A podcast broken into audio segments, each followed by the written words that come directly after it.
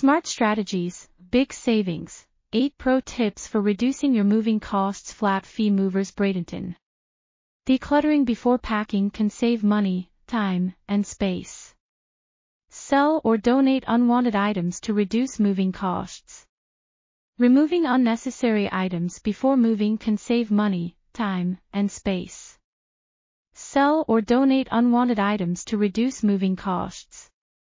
Hiring movers during weekdays, off seasons, and mid-month can save money. Avoid peak times and weekends for lower costs. Coordinate start and end dates of accounts to avoid double payments. Discuss proration and special offers to reduce expenses. Use existing suitcases, baskets, and hampers for packing. Ask friends, neighbors, or local businesses for free boxes. Use socks and towels instead of bubble wrap. Save money by packing your belongings yourself. Hire movers only for collecting boxes or furniture. For long-distance moves, shared-load moving companies can transport multiple households' belongings in a trailer, reducing costs by half.